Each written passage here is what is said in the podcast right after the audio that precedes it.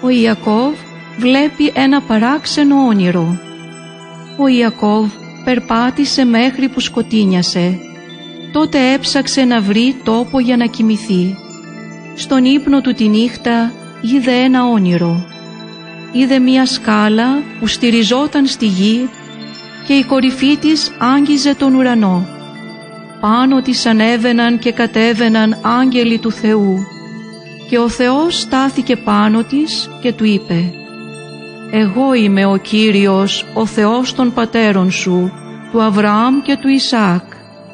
Αυτή τη χώρα όπου κοιμάσαι θα τη δώσω σε σένα και στους απογόνους σου. Πλήθος θα είναι οι απόγονοί σου, όπως η κόκκι της σκόνης στη γη. Εγώ θα είμαι μαζί σου και θα σε φυλάω όπου κι αν πηγαίνεις». Ο Ιακώβ ξύπνησε τρομαγμένος και είπε «Αλήθεια, ο Κύριος κατοικεί σε αυτό τον τόπο. Εδώ είναι η πύλη του ουρανού. Όταν θα ξανάρθω εδώ, ο τόπος αυτός θα είναι αφιερωμένος στη λατρεία του Θεού και ονόμασε τον τόπο εκείνο Βεθήλ που σημαίνει οίκος Θεού. Ο Ιακώβ παντρεύεται τη Ραχήλ. Ο Ιακώβ έφτασε στη χώρα όπου έμενε ο θείος του Ολάβαν.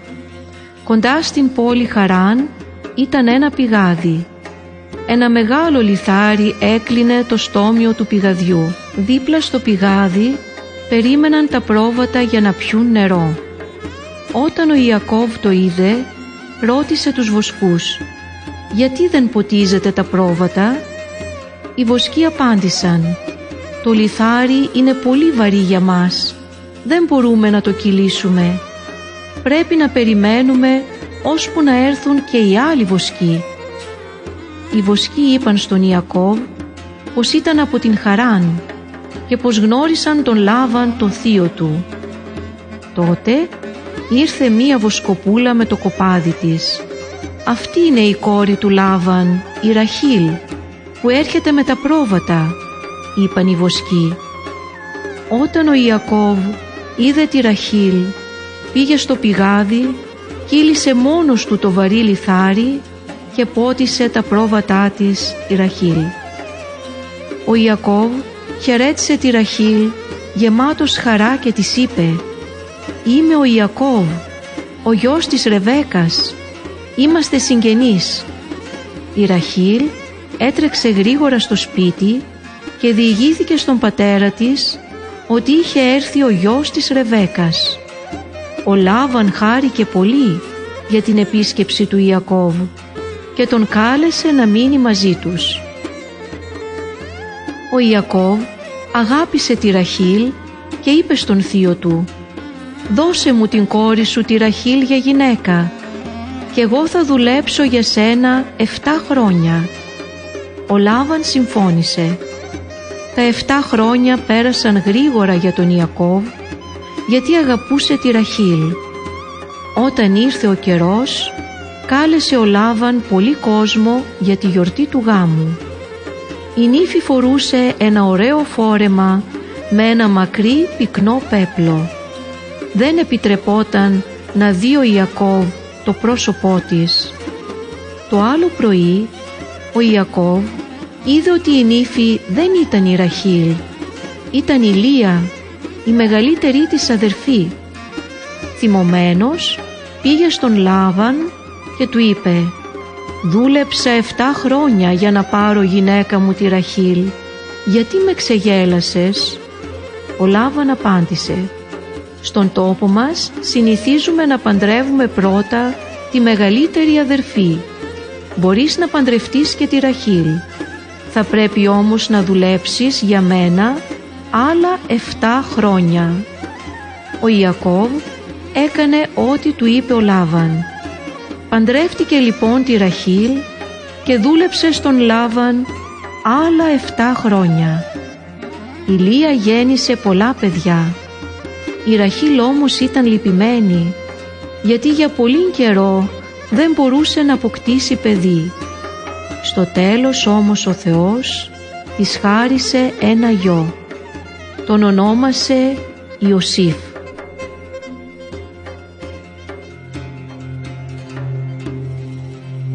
Ο Ιακώβ φεύγει από τον Λάβαν. Ο Ιακώβ δούλεψε πολλά χρόνια για τον Λάβαν. Ο Λάβαν έγινε πλούσιος, γιατί όποια δουλειά άρχιζε ο Ιακώβ πετύχαινε. Όταν ο Ιακώβ δούλευε στα πρόβατα και στα κατσίκια, αυτά αποκτούσαν πολλά μικρά που μεγάλωναν και γίνονταν γερά, γεμάτα υγεία. Ο Ιακώβ είχε τώρα δικό του κοπάδι. Είχε συμφωνήσει με τον Λάβαν τα εξής. Από όλα τα ζώα που θα γεννιόταν, ο Λάβαν θα έπαιρνε τα μαύρα και τα άσπρα. Ο Ιακώβ θα έπαιρνε τα παρδαλά. Έτσι έγινε και ο Ιακώβ πλούσιος. Ο Λάβαν και η γη του άρχισαν να ζηλεύουν τον Ιακώβ για τον πλούτο του. Έλεγαν «Εδώ που τα λέμε, όλα όσα έχει ο Ιακώβ μας ανήκουν. Από μας τα πήρε». Γι' αυτό τον λόγο αποφάσισε ο Ιακώβ να φύγει κρυφά από τον Λάβαν.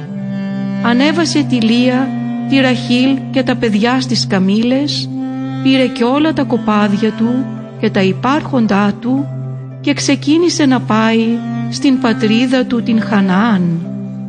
Τρεις μέρες αργότερα ο Λάβαν έμαθε πως ο Ιακώβ μαζί με την οικογένειά του είχε φύγει. Θύμωσε πάρα πολύ. Γρήγορα έτρεξε πίσω τους και τους πρόφτασε. Ο Λάβαν πήγε στον Ιακώβ και του είπε «Γιατί μου παίρνεις τα κρυφά τις κόρες μου και τα εγγόνια μου» Ο Ιακώβ απάντησε «Γιατί μου φέρεσαι σαν να είμαι κλέφτης» «Είκοσι χρόνια δούλεψα για σένα, εξαιτίας μου έγινες πλούσιος εσύ. Αν όμως ο Θεός δεν με βοηθούσε, εγώ θα ήμουν σήμερα ακόμα φτωχός». Ο Λάβαν έμεινε σκεφτικός. Τη νύχτα του είχε παρουσιαστεί στο όνειρό του ο Θεός και του είχε πει «Πρόσεξε, μην τολμήσεις να κάνεις κακό στον Ιακώβ».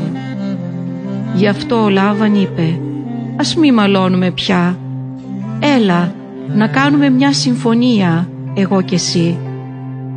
Ο Λάβαν και ο Ιακώβ έδωσαν επίσημα υπόσχεση μεταξύ τους Θέλουμε να διατηρήσουμε ειρήνη ανάμεσά μας. Έπειτα έφαγαν και ήπιαν όλοι μαζί. Το άλλο πρωί ο Λάβαν φίλησε τις κόρες του και τα εγγόνια του και τους ευλόγησε. Ύστερα έφυγε και γύρισε στον τόπο του. Ο Ιακώβ και η οικογένειά του εξακολούθησαν τον δρόμο τους. Όσο πλησίαζαν στη Χαναάν, τόσο ανησυχούσε ο Ιακώβ Άραγε θα ήταν ακόμα θυμωμένος μαζί του ο αδελφός του ο Ισάφ. Ο Ιακώβ προσευχήθηκε στον Θεό πολύ και αποφάσισε «Θα κάνω στον Ισάφ ένα μεγάλο δώρο». Ξεχώρισε λοιπόν για τον αδερφό του τετρακόσια πρόβατα και κατσίκια και ακόμα καμήλες, αγελάδες και γαϊδούρια. Ο Ιακώβ έστειλε μπροστά τους δούλους του με τα ζώα. Όταν οι δούλοι του θα συναντούσαν τον Ισάφ, θα έπρεπε να του παραδώσουν τα ζώα και να του πούνε «Αυτά είναι ένα δώρο από τον αδερφό σου, τον Ιακώβ». Ο Ιακώβ σκέφτηκε πως ίσως έτσι ο αδερφός του τον δεχόταν φιλικά. Ο Ιακώβ παλεύει με τον Θεό Εκείνη τη νύχτα ο Ιακώβ και η οικογένειά του ήρθαν στον χήμαρο Ιαβόκ. Ο Ιακώβ βοήθησε τις γυναίκες και τα παιδιά μαζί με όλα τους τα υπάρχοντα να περάσουν τον χήμαρο. Εκείνος έμεινε πίσω μόνος. Τότε ήρθε ένας ξένος άνδρας και πάλευε με τον Ιακώβ όλη τη νύχτα και δεν μπορούσε να τον νικήσει όταν ξημέρωσε, ο άντρας εκείνος χτύπησε τον Ιακώβ στην κλείδωση του μυρού και εξαρθρώθηκε ο γοφός του. Τότε του είπε «Άφησέ με, ξημέρωσε». Αλλά ο Ιακώβ απάντησε «Δεν θα σε αφήσω αν δεν με ευλογήσεις». Εκείνος τον ρώτησε «Ποιο είναι το όνομά σου» και απάντησε «Ιακώβ». Το όνομά σου του λέει «Δεν θα είναι πια Ιακώβ, αλλά Ισραήλ, γιατί αγωνίστηκες με τον Θεό και τους ανθρώπους και νίκησες». Ο ήλιος έβγαινε όταν ο Ιακώβ πέρασε τον χήμαρο. Μαζί με την οικογένειά του συνέχισε το δρόμο του.